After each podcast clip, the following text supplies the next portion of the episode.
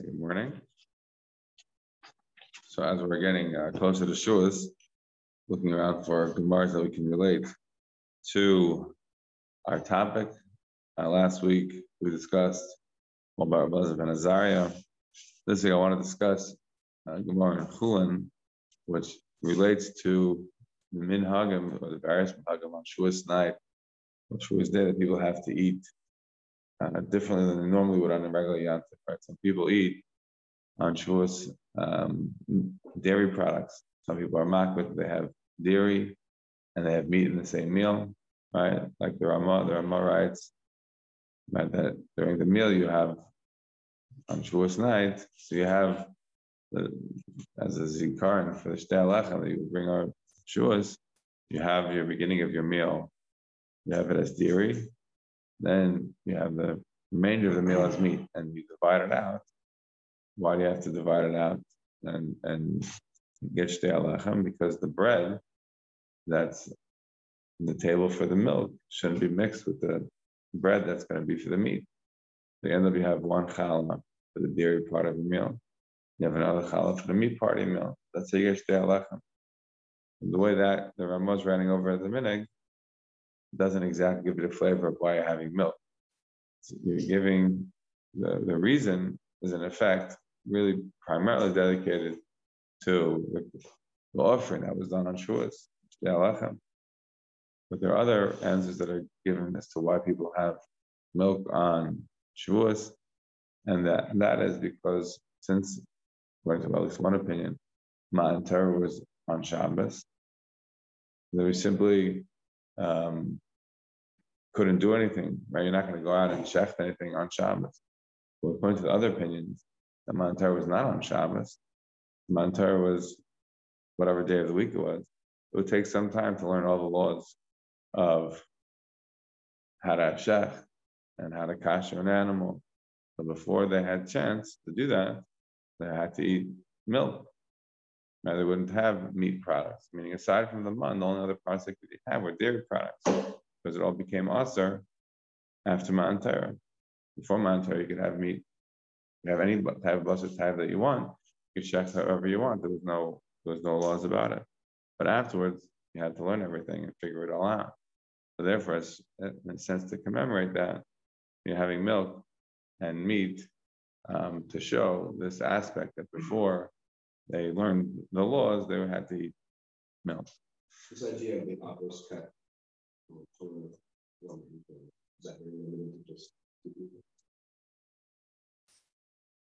the reason you're asking this is because of the Suda of Avram Avinu, the Parsha says, Parsha Vayera, Vaikach Chema, V'chola, Ben Aboka, Asher right? That, that, he fed them milk and he fed them meat and he ate them in the same meal. How could that work? That's basically your question, I assume. Also, with meat, right?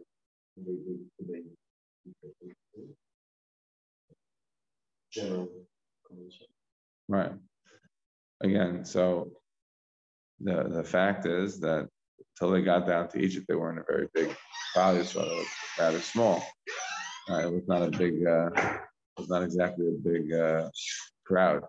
They came down to Egypt to less than 70 people. So it's not like we're talking about a major, major contingent. Um, when they were in Egypt, obviously they got quite big, but they were also, you know, sort of slaves, servants. They didn't most likely have, uh, you know, tremendous amount of uh, uh, meat meals, although they do say that uh, Mitzrayim was fantastic food, that they remembered it was uh, the flesh pots of Egypt, is what they remember, right? Um, they remember the fish also, right? So clearly they had some meat.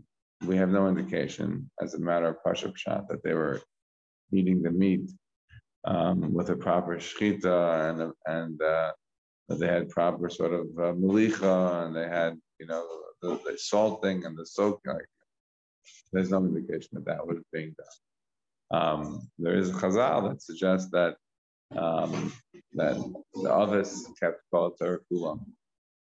Even if you want to take that literally, that wouldn't necessarily be about the children. And the children, you know, they were doing many, many things in Egypt, including idolatry. Uh, it's perhaps possible uh, that they were not on the religious ethos at the time, that even if they knew what their forefathers did, that they would have necessarily adhered to it.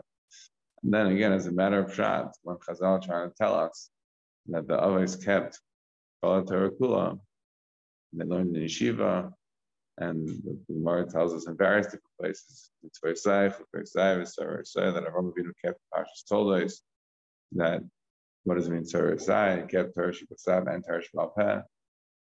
Um, as a matter of Pashup Shal, what the Psukim are meaning, it doesn't mean Torah is referring to Torah Shabbat and Torah Shabbat. It's referring to the various mitzvahs that Hashem gave Avram Avinu.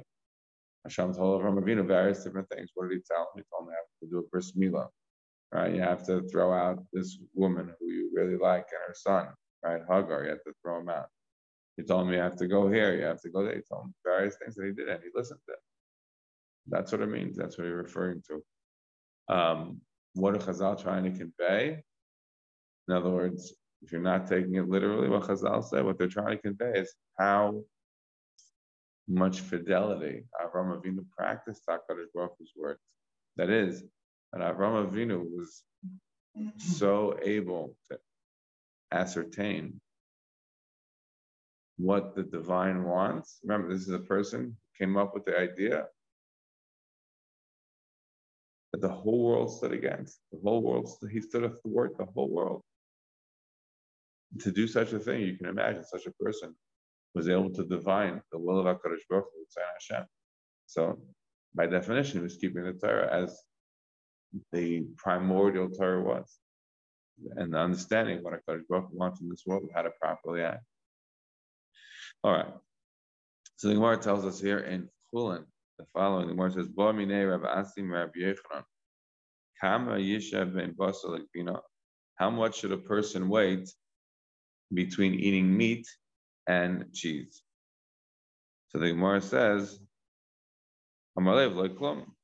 So Rabbi Yochanan responds to Rabbi Asin. He says, between milk and meat, you don't have to wait at all. Don't wait anything. So the Gemara says, also. But we say if somebody eats meat, it's aser to eat uh, cheese. Gvina mutter you eat cheese, it's mutter to eat meat. So what he's saying is, you asked him a question: How long you have to wait? Being basar gvina, how long you have to wait between meat and milk? And Rabbi Yochanan is saying nothing. What do you mean nothing? You don't have to wait at all between meat and milk. But what are what did Rabbi Chisda say? Rabbi Chisda said between cheese and between milk and meat, then you don't have to wait. Between meat and milk, you do have to wait. So it's a caution of Yochanan. Hello, Kama Yisha ben So that wasn't the question. He didn't ask it, right? Really, the question was how much you have to wait between milk and meat. And so you say again, Amalev, nothing. Zero. So much as Guf Amar Chisda. This this vart of Rav Chisda, Rav Chisda said, Acha Basa Asa Lechal Bina that if you eat meat, you don't, um, you're not allowed to eat milk after that. But if you eat milk, you're allowed to eat meat after that. And understand this halacha amal Rav Bar Yosef Rav Chisda, mahu. What is the din if somebody has coming up to the parsha? What if somebody has meat that's stuck in a teeth? What's the halacha then? Right? We say that if you eat meat, it's um you have to wait before you eat milk. Once you have meat actually stuck in your teeth. So he says, that you say on that, the meat is still stuck between the teeth. What does he mean? Think about what the Gemara's the premise was. The premise of the Gemara was what? Our said that if you eat meat, you have to wait before you eat milk. And so what's the question? What do you do about the meat between the teeth? Well, obviously, if there's meat between the teeth, you have to wait. Forget counting. Counting, let's not be an anachronistic for a second, right? We'll talk about the counting in a second. But at this stage, we know nothing about hours. We just know you have to wait. You have to wait after you eat milk before you eat. Sorry, after you eat meat before you eat milk. So, what is he asking him? What is about the meat between the teeth? Understand the question? Right? What do you mean meat between the teeth? That's after you ate meat, you have to be waiting. This it becomes the source for the Rambam to say that you have to wait six hours. Right, six hours, you will not find anywhere in this Gemara. This is the source for the separation between meat and milk. There's no mention here about hours, like six hours, zero. In other words, how did the Rambam, Pashup Shah, the Gemara, how did the Rambam understand this Gemara? He understood it like this. The Gemara already took as a hanaf, as a premise, that when you eat meat, it's also to eat milk. So the Gemara is now asking Abbas or Denu Ben Shineim. The Gemara is already under the understanding that what? That you have to wait. So now I'm asking, okay, but I'm waiting, and I still have meat between my teeth. What are we answering to that? You still have to wait. That's still called basar. How do I know? Because the Parshas Beha'aloscha, when it's talking about the, the slav, right? The Jewish people complained Basar Taiva, they didn't have enough meat. They remember all the great stuff they had in Egypt. They say, oh, oh we said before, remember the great fish that we had, as a Savatifma, Salam, right? As Shuman. They remember all the great foods that we had. And now we don't have these foods in the desert. But Afshenu, where we're so disgusted by all this, all this man. And the man was so fantastic. They were sick of it. And Hashem says, All right, I'm going to bring you meat. I'm not bringing you meat for a day. I'm going to bring you, I'm going to bring you meat for a month. And what did Moshe going to say? A month? Like there's a whole nation here, 600,000 people, men only, the women and the children. There's so many myriad people. How are you going to feed them? And Hashem says back them, Hayat Hashem Tikzar. You think I'm not powerful enough? You're going to see if I'm going to be able to pull this off or not. And what does the pasuk then say? The pasuk then says that that they died. That the, the people who partook of the meat, the meat was still in their teeth when they died. So what is it indicating? What is the pasuk there? Forget anything in the Gemara. What's the pasuk indicating there? When did they die? Right away. Right after they took the meat, after they they they didn't have a chance to like ah, the meat was still in the teeth and boom. Right, it was immediate. You you took, you partook, you're done. Right? We're now learning out from that because of the context of the Gemara's question. I think it's clear in the Rambam and some of the Mefarshim on the Rambam, some of this can explain. Because the Gemara already took as a hanacha that it's usher to eat milk immediately after you eat meat. You have to wait. So if you already have to wait, and then I'm asking, well, what about habasa, then eventually, and that meat? You already waited, and you still have meat stuck between your teeth. What do you call that meat? I call it basa. I call basically on the pasuk of basa. I didn't mention it, so it's actually quite amazing. And Pashup on the pasuk of basa didn't mention it. Merely meant to say that it was right away that they died, but in the way the Gemara is using it is, it's later right? It was a period of time after they ate the meat. And the meat is still stuck in the. What do you call that? You still call it a basar idenu mentioning. You still call it meat.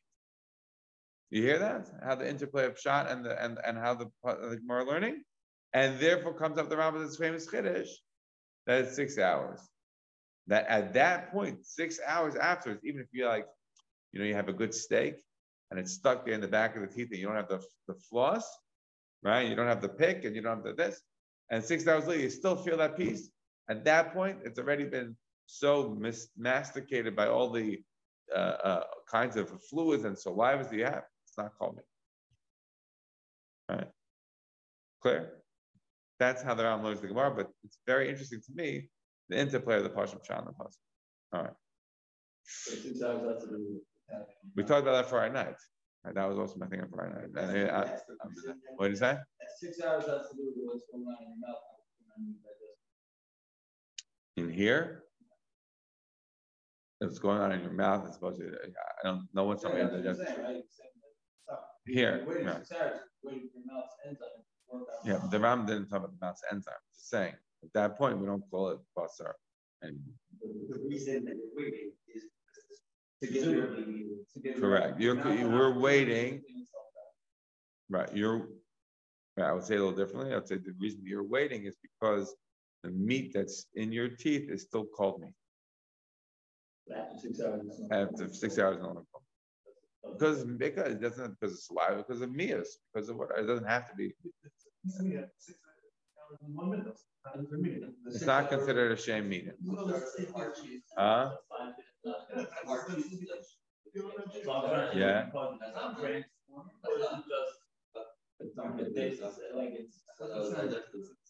Yeah, so we'll, we'll get to that. I mean, I don't know if we'll get to that. Maybe we'll talk about it now. Okay. Um. All right, so the more continue. Um.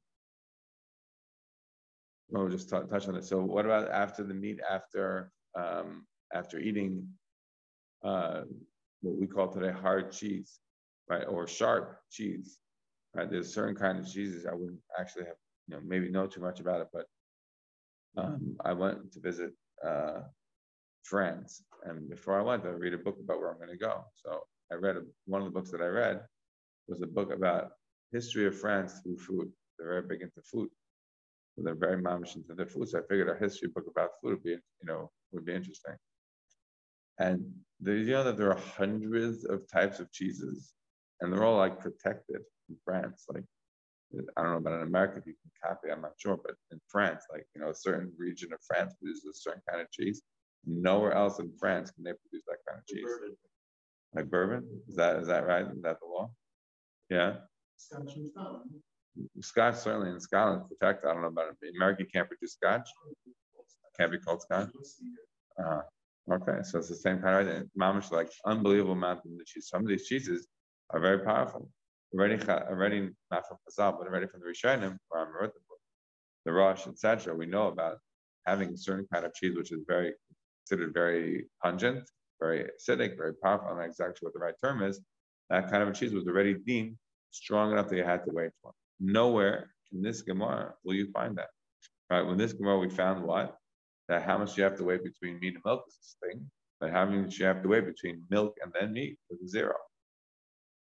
Right? And that's presumably because, as a matter of history, they probably didn't have the same kind of cheese. They, they figured how to you know, perfect in, in France. Right? Because I, I'm not 100% clear on this, but I think that a lot of cheeses, right, takes a lot of time, like to ferment. It's like it becomes, right, it's a whole process, age and stuff like that, right? All right. The Gemara then continues, and the Gemara says like this. Omar Mar Ukva, Anol Hamilsa Chalabach Hamal Gabe Abba. Mar Ukva says, regarding this matter, I am vinegar, the son of wine. My dad, when he ate meat today, he wouldn't eat milk till tomorrow, and anhashta until the same time. So if he ate meat today at uh, 12 o'clock, he wouldn't eat milk until tomorrow at 12 o'clock. He waited mamish a whole day, 24 hours. Um, but I, I don't eat milk until the next meal. But after the next meal, I eat milk. This, remember, um, is the source of all of the Ashkenazi minhagim in terms of what, in other words, the Sephardic minhag. We already explained how you get to the six hours. That's from the pasuk that Basra didn't mention it. Where did Ashkenazi minhag come from to wait? And remember, the Ashkenazi minhag can be divided into those that do six hours, fifth hour, three hours, right? For the Yankees, an hour for the Dutch. Where do all these minhagim come from? They're all on the basis of this story. And Mar Ukva said, I am vinegar, the son of wine, next to my dad. My dad would wait after he ate meat the whole day, 24 hours before he ate milk. But I, I wait only till the next meal. When the next meal comes, I have no problem eating it.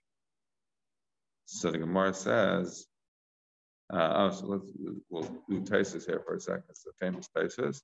The Tosfos says, "What does it mean that the next meal I eat the milk?" It says Tosfos,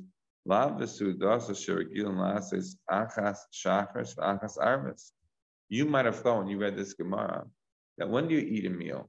When's the normal time you eat a meal? You eat a meal for breakfast, fine. When's the next meal you're eating? Lunch. The next meal you're eating dinner.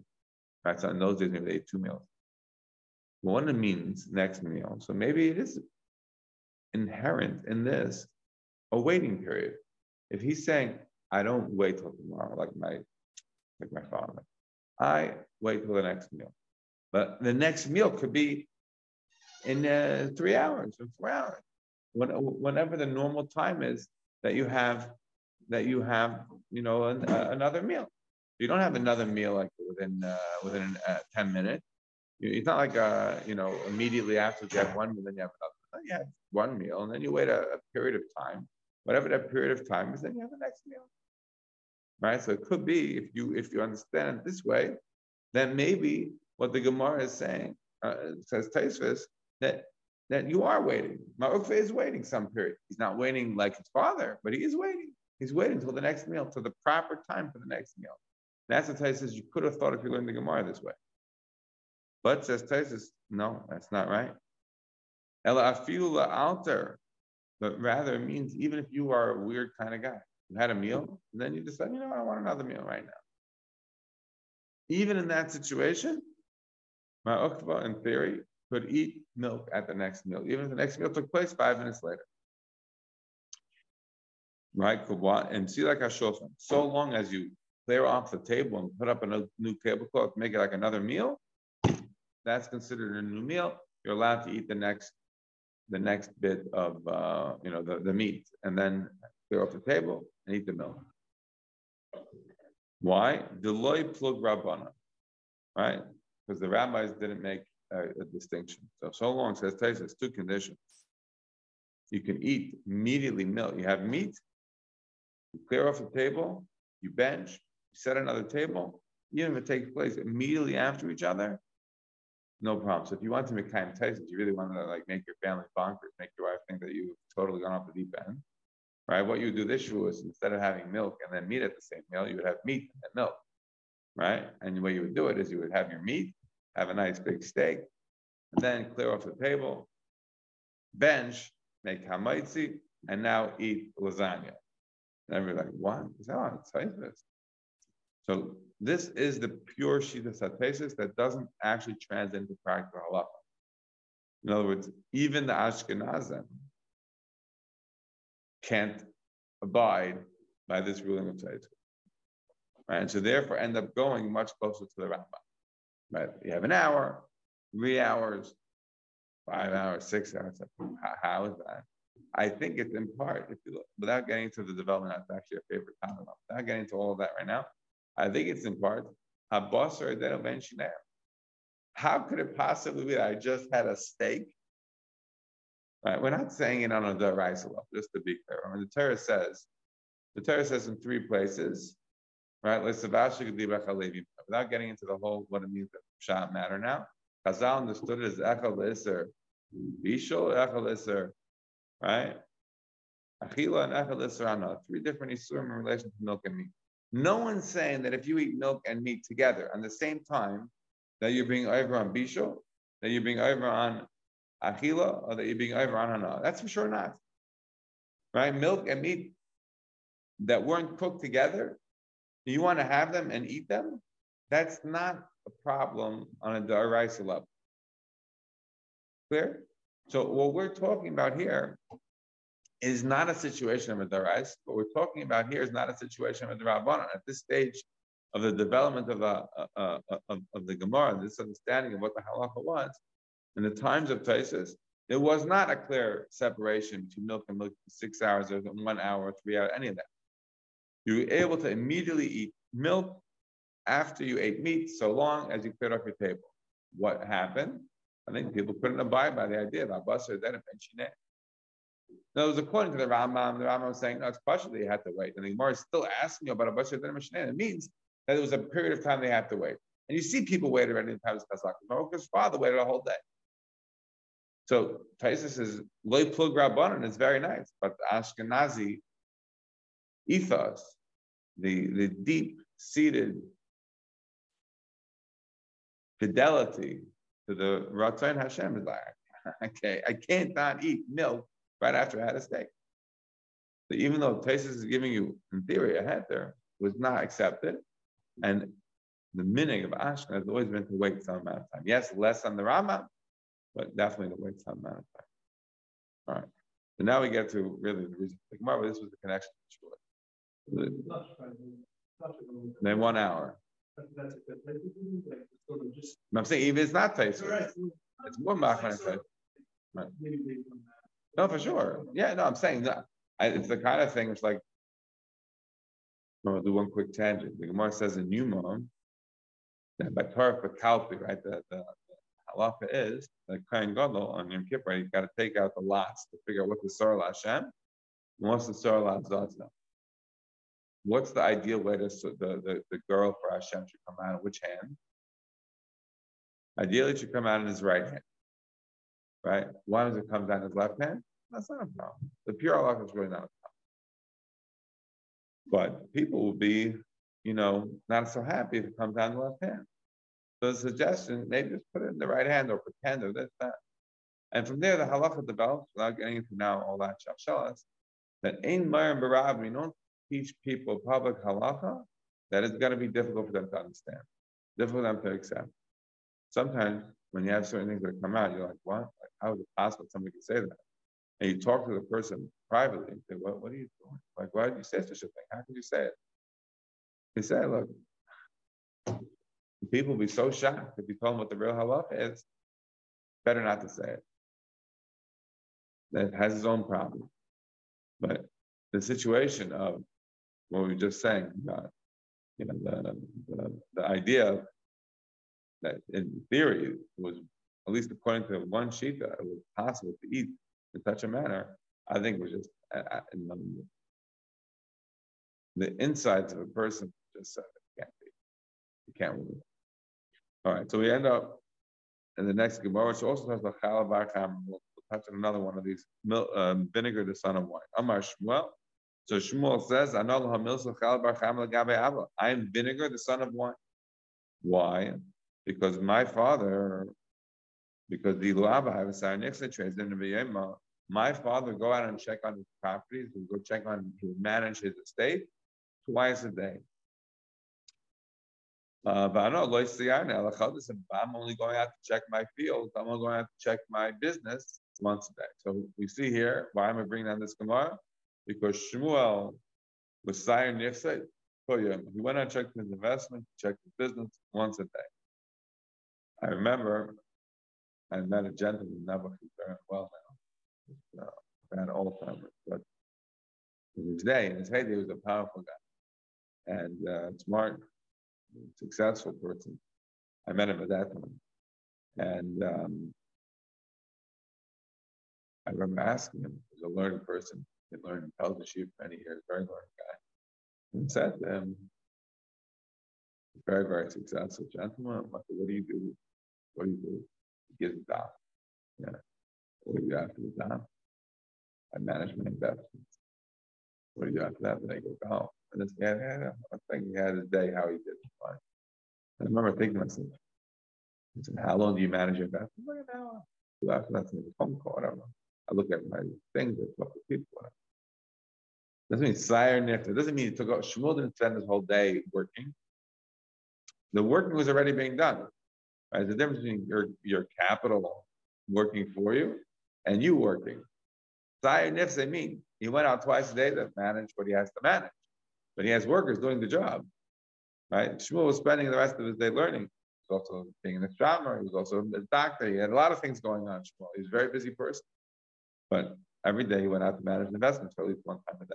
But his dad did it twice then.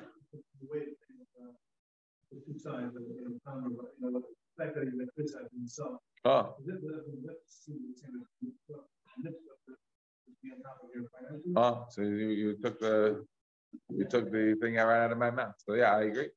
That's exactly what we're saying, right? What we're saying here is that he's saying that he's Chalav right? He's the vinegar, the son of the wine. Meaning the, the ideal would be to be silent twice a day, but he can't for whatever the reason.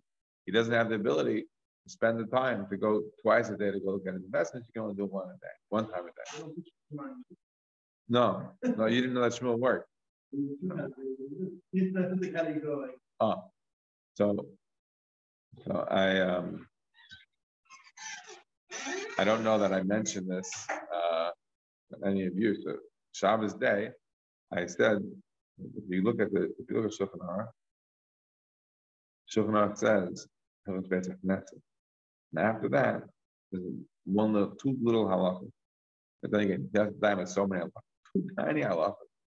One halacha is after the basic Knesset, you go to the basic Medrash and you learn. he does give you the ability to go and have breakfast first, and then you go to Beit Medrash, and that's where you, are Kavei. Then after that is where you um, go to work. That's the next halacha. Why? Any Torah doesn't have Imam halacha, it's Sefer Taylor. Those are the two little halachas. Then you get a big, long, you know, um, uh, new simana. That's diamond, all of that. So on those two little things, it's like really the, the whole day of a person, right? Everything, right? So, but only get the tiny little treatment. Um, but in there, the Rama writes that when a person a person should go learn, Rama writes very beautifully. It's like even if you're ignoramus, you should go to base Medrash just to get licha. If you if you make your culture the Torah, then you'll be prevented from doing aver. The idea was to make it Torah your culture, your Weltanschauung. Your essence is, is Torah. Okay. The fact that you don't know how to read anything, learn it, not a problem. But you still become a changed person. You, whatever person can do, whatever they know a little bit, that's what they should do. If you know about the olden days, they didn't have, like everyone thinks, oh, in Europe, they all knew about that. There were many people who shots, for sure. But by and large, certainly after the First World War, most people were not even religious. But what they had was Chaver Shah, they had a Chaver Mishnayim, they had Chaver Tehillim, they had, they had little groups of people that did their thing. Whatever they knew, that's what they did. It's not a, it's not like a, people think, I go, oh, I can't do that film, or I can't do this, I can't do, you know, major learning like the way I did it at yeshiva. I'm not learning about polytrops like, you know, once a day, and my parents doing that. Not worth it. It's like missing, missing the boat. The hundred percent, the opposite. That you have to take what it is that you can do within the time that you have available. And again, it means normative. Right? Normative means that you have to support your family. If your family expects to eat, that's called normative. If they don't expect to eat, you have a special family. But most families expect to eat, expect to go to school, go to camp. That's called normative. You have to support them to, in order to be able to meet those normative expectations. If you move to a community where they absolutely eschew camp, they want to learn day and night, all day, all year, and they don't want any clothing and all. Fantastic. That's normative for that community. But this community and other communities, the normative is, is vacation, many vacations. Uh, each place is going to be a different normative. That's why you have to pick the community smartly. But you can't expect to go to a community where normative is to be uh, very very much into the material world and then expect that you're going to raise the spiritual malachim. Like you can't expect your family to be like that. They expect to be what everybody else is. So assuming you're providing in that normative way, that doesn't excuse you from being kaveh itim for yourself. And that kaveh itim, that will be dependent on what that person's ability is.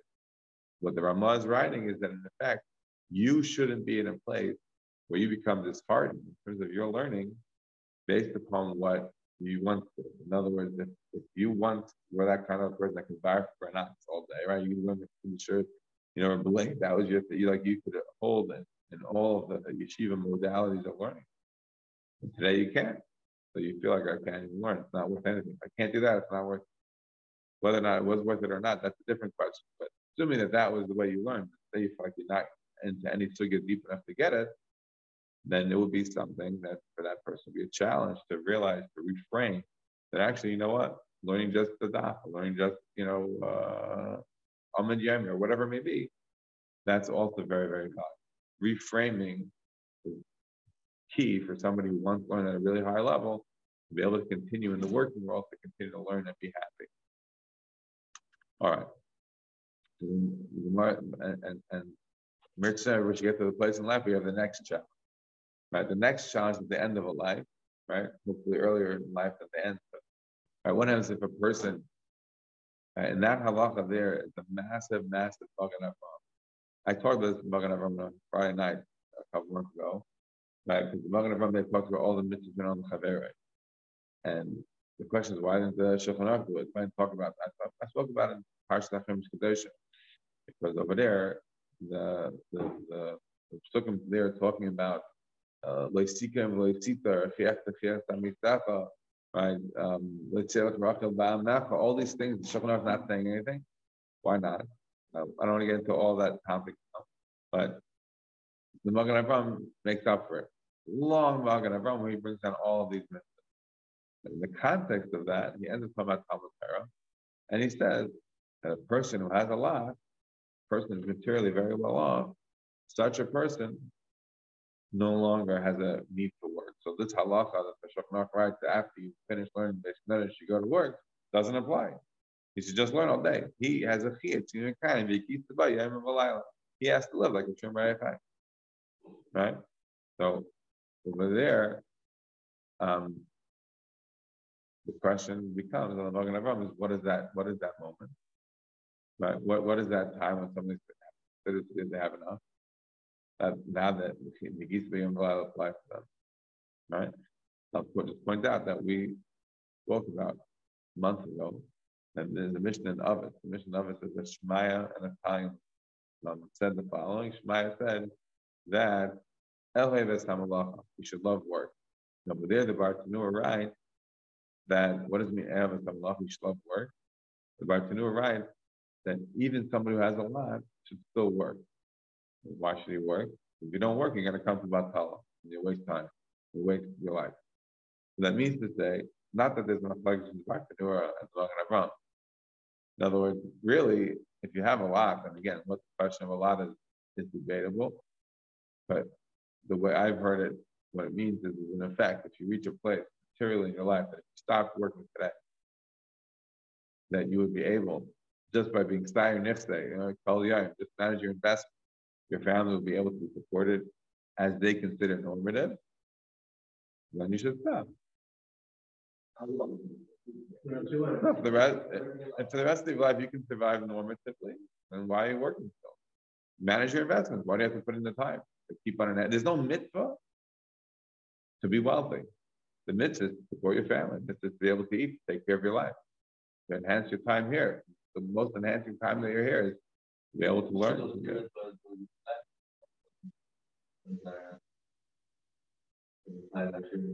Uh, so, so so that's the question, right? Is the level of Ashir, so, right? You hear the question, is Elazar ben Azariah, who we said was a very wealthy person, and but we don't say him that he had a Torah, you know, that he had a Bayam, you know, Elef Ayars, Rabbi Abashi, not that he had a thousand cities, but he was a wealthy person, and we proved that it had to be that he inherited his wealth, right? In other words, the cash only comes about from the proof.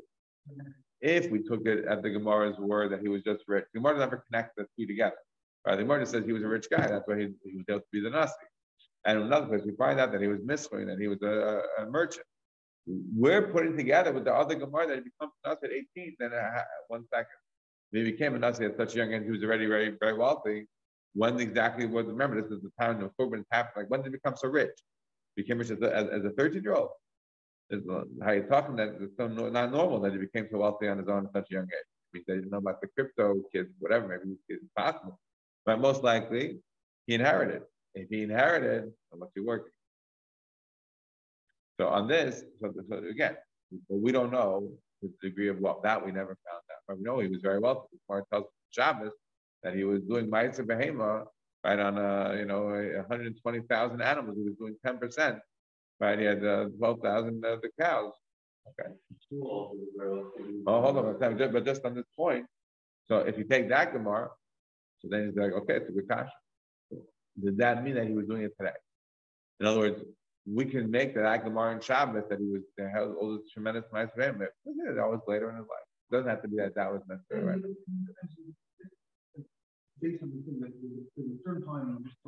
right? It's not a question. It's not a question of total stoppage per se. You know what I'm saying is there's still a sire nifse. There's still a managing your investment. Obviously, things go haywire. No, no, but, but just to be clear, if you don't manage the investment, it can all go bad, right? It can all go bad. So you can hire people, whatever. Uh, uh, the idea of still managing your investment, that it seems clear all through your life. Right? The talking about, we're talking about is working, is the, is the working capital, is your time. That's what we're saying is at some point, like, you stop. Is that, is that,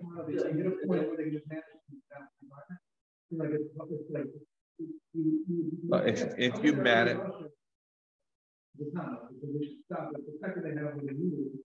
Unless they all had that method Well, that's the, all the examples we're giving is that how many people were quite wealthy and they still felt the need either to work or to manage. Because they didn't remember their kind of wealth was not the kind of uh, we're not talking about the Elon Musk. Right. In other words, when we're giving a goods on a guy to Elif Elif Finas Bayam, Elif Elif Ayars Bayabash, we're talking about who's so incredibly wealthy. Do you think he literally had a thousand ships? A thousand cities? Remember, their idea of a city was what we would call today, like you know, not even the Black Crest Hill. But their idea of a, of a city was tiny. They didn't have it. I, I, I read somewhere, I read somewhere that Pressburg, like you know the where my family, like you know the Oberland, our, our main, our, our you know sort of version of uh, of what Lake would be today to you know look back in America. For Oberland is you know Bratislava, they're Pressburg, you know back in the day. According to the guy I, I was reading the Chuba from, I don't know if it's true. He says that that in Presburg, at the height of the fame of the Chassam Sofer, like the greatest moments of the like of, of Oberland's jury, less than 500 families. That, that's not even like how many did say Clifton? 1500, 2000. Uh, we're talking about we're talking about like a much smaller situation. Everything is much smaller. That's why it blows the mind. I don't want to get up on a tangent, but what really blows the mind, the historians say that in Rashi's town, right? I don't know how to pronounce it, Troyes, whatever you pronounce it. How many Jews live there? It's about like a hundred Jews, right? Among a little population of less than a thousand people. It's about tiny little hamlet. Somehow they produced a Rashi, or a Tam, or Rashbam, a Riva. Like it's just it blows the mind. Little tiny, little tiny town producing such monumental geniuses that affect the world forevermore. It blows the mind, right? You you would think you need to have a set of thousands of thousands of people in order to be able to get one. But you have much smaller, much more concentrated, and yet you still manage to produce. Unbelievable.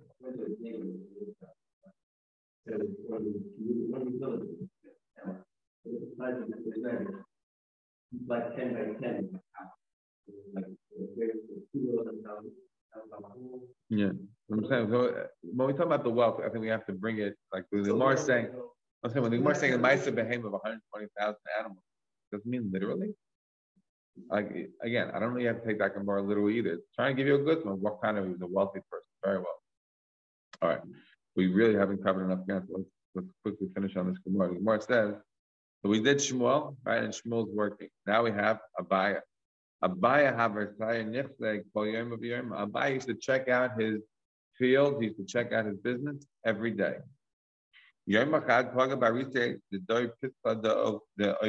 One day he found his worker. He's carrying a load of sticks, like twigs or whatever, branches on his back. So Amalei, Hani Lahecha says, Where are you going? In other words, he knew that the way he's going, direction, whatever he's carrying, he's stealing also. So he says, Where are you going? He says, Amalei I was going to bring you all this stuff. This is merchandise. He's obviously going the wrong direction. So Abaye says to him, Abanam the rabbis already got you, um, you know, beforehand. What do you mean? He meant, says Rashi, that they said that you have to check out your assets every day. I'm managing my assets. I'm coming in to check every day, and I caught you. Right? I caught you. You're robbing me. So this is a, a proof that the rabbis, you know, that what they meant that you always have to check your assets. If you don't check your assets, it's going to be run to the ground. Right? The wealth wasn't so solid and it wasn't so strong that if you didn't manage your assets, it would still be there. It would disappear. So we see from here a, a, a proof, right, for who worked, Abaye now, and we have Shmuel. Next Gemara of Asi have a sign if they call Yoma. Rav Asi used to check his assets every day, like Abaye. So Omer Hechin Ninu Kohani is the Shmuel. The, the Shmuel said that somebody who's saying if they call Yoma, everyone who checks uh, their their assets every day, Mishkach Isra. It's going to find, uh, it's going to find, you know, a coin. It's going to find something that's of value. So Rav is checking his field every day. He's like, where's my, where's my value? I'm checking and I'm checking and I'm checking and I'm not finding the great value that uh, Shmuel told me about. So Yom Echad, he found a pipe that was, I guess, irrigating his lawn and it was broken. So what happens? You have a broken pipe. It's just uh, coming out the whole time, the water. Anybody ever read any of the books about the uh, Holland? And Holland, they, they, the, the genius of Holland is low country, right? It's under it's under the, the sea line. So in Holland, they reclaimed the land from the water. right? They built these series of dikes, right? These basically like kind of walls, retaining walls, like to hold out the water. And in Holland, the biggest fear is one of these things breaks. One of these things breaks, the water's going to come bursting in. So the famous story, right, is the boy who kept his hand like in the hole in the dike, you know, for hours. To the townspeople that came to read a, a fairy tale, but it's like that, this is how Holland, you know, managed to, you know, to, to explain to the kids the importance of the system that they built already hundreds of years ago, right, in order to reclaim the land from the water. So the the Rav Asi, he has a broken pipe. So what did he do? The Shakil Glime, Karche He took his uh, jacket and he put it into the pipe to stuff up the pipe. And uh, Rama Kurla, he started screaming, Come help me out. Right? Because obviously at some point the pipe will break more and forget it. So Asi in Shistachua, people came and, and they helped to fix up the pipe. The Mark concludes that Rav says, Oh, now I found all the Ister, I found all the money that Shmuel was talking about. They should check your Nifta and because if I hadn't done it, my field would have been flooded. Now I understand what he meant. Right? I finally found it. So I want before we stop, I want to I want to do another to give you a hint about the schedule of a. We'll probably come back to Abaye and Shmuel and a few other Gemaras, but um, this is a Gemara in Gittin, an amazing Gemara. The Gemara says like this. So Rav Simi Bar, Bar Ashi, also a comment Abaye. Rav Simi Bar Ashi comes to Abaye. Omar Le, learn from Mar Be'idna. He says, I want to study a Chabrusa Shaf with you. I want to learn. I want to learn with you. Right? So what does Abaye say back then? My lay, Isli the Lididi. I learned myself. I don't have got time to learn with you. I'm a busy guy. I'm sorry. Right? So he says, look for Marbelia. So Simi Bar Ashi says back to him, okay, so let's learn at night together. Remember, Abaye, we know what he's doing, right? Abaye is what he's doing by day. Right? We know he's working at some point in the day. Now we're finding out about his schedule. You have to connect these Mars together. More influence, more and. So Abaye is telling you that what is he doing? He has no time to you. Too busy. He has his own his own seder. So he says, let the Mar So why don't we learn at night? Oh Marle. It's the Mar I have to go water my field at night. In other words, when learning now, more context to what Abaye said before. Abaye says he's checking out his assets all the time. He has to go every day check his assets. He has to water his fields too. Once he's doing that, he's doing that at night. So, so he says, I don't have time for anything because that's why I'm busy. So I'm like, I'm no mashkin alay. Lamar maya bimama. He says, I, I, you know what? Let me handle the watering. I'll take care of the watering by day. And, and we'll learn together at night. What the buyer going to do by day? He's going to learn himself.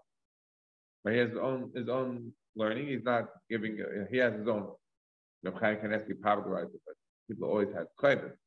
You have your chayvus to pay, not chayvus that you have a debt to pay to a person. You have a chayvus to pay to Hakadosh Baruch You have to make sure that you learn your whatever your, you know, they, they, they, by the Hasidim, the Bamish, they have the chita. But other Hasidim have what's called the chayk. There's, there's a little bit of uh, chumash, Gemara, Mishnah says every day that they would do it. Well, the chayk, what is it? The chayk, that's what you calling it. Yeah, that, it's a law. That's what you have to do. It's part of your chayvus. You have to do every day. You have to daven. You have to learn you pick out a bit of learning that works for you every day, and that's what you do. So, so he says, he says um, that Simi Bar Ashi says, you know what, I'm going to learn with you at, at night. I'll water your crops by day. You learn, you know, your normal thing by day, and. And we're going to be good. So Abaye says, okay, I'm really Abaye. It's like, let's do it. So Amalei, so Azal Levoy, so Abaye lived in in the middle by, by the river went down like this. Abaye lives in the middle. So you have people at the upper part of the river and the lower part of the river. And there's always a machlek between the upper and the lower part of the river who gets the water first. Right? If you know about what's going on in Egypt and Ethiopia, right, about the Nile River, the Egypt is dependent on the Nile River for having any any agriculture at all. I mean, they don't even have enough. They have to rely on Ukraine or Russia for all their needs because the way they farm is not even enough from the from the Nile.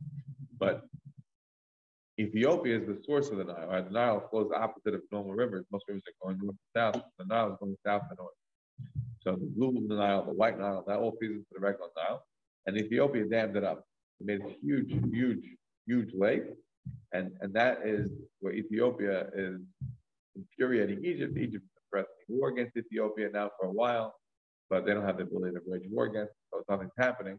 But it's all because of the Nile River and, and, and the Nile River being dammed up not being allowed to flow to them because they have to fill up this massive reservoirs, like enormous, which is going to provide massive energy and all. So, machlekes, when, when you have a river between Rav and Shmuel, who drinks first? Which gets irrigated first? The top of the river, the people at the upper land, or the lower land? Who gets the river, the water from the river? So, so, uh, so, Bar Ashi went. So, the he went to the upper part of the river people, and Amar Lahu, Tatoy. He went to the upper people and said, listen, the halacha is like Rav, the lower people drink first. And then Azal Tatar. He went to the bottom people and said, oh, like Shmuel, you have to let the, bottom, the bottom people, you have to let the top people drink first. So he basically caused the war, right? The upper people and the lower people, everybody's fighting. So who gets the water first? Al Hachi V'Hachi, Zochar Mizpah V'Ashke. So Steve Rashi, while they were battling it out in court of really who drinks first from the river, he went and stopped up the river and gave his uh, water to Abaye's field. So that Abaye got all the water first. And um, so then he finishes, uh, Omar. So uh, he comes to Abaye, he's very proud of himself. Because I, I figured out your water system, we're ready to learn, we're good to go. So Abaye says to him, I'm like, you you you you made a crazy situation. You, you caused the war. You said you passed like Rav and like Shmuel, the lower and the upper. Like you you you how, how can they you know like the, saying in Yiddish you can't contact beide constant zusammen. You can't dance at two weddings at the same time. You got to be at one wedding and another wedding. You're gonna offend somebody. Sometimes it's binary. You have a wedding in Brooklyn. You have a wedding in you know uh, in Queens. And they're at exactly the same time. There's a huge traffic jam. You have a choice. Only one wedding you're gonna make. You can't make two. So that's it. You now cause the war. You can't pass like both Rav and Shmuel. You have everybody fighting. So says the Gemara, Abaye wouldn't eat the fruit from his field during that year. Because that what he did was inappropriate. But what do we see from here? We see here. Oh, oh yeah, that's a good question. But, but we don't know the end of the story if they were good chavruzah now. We don't know if he,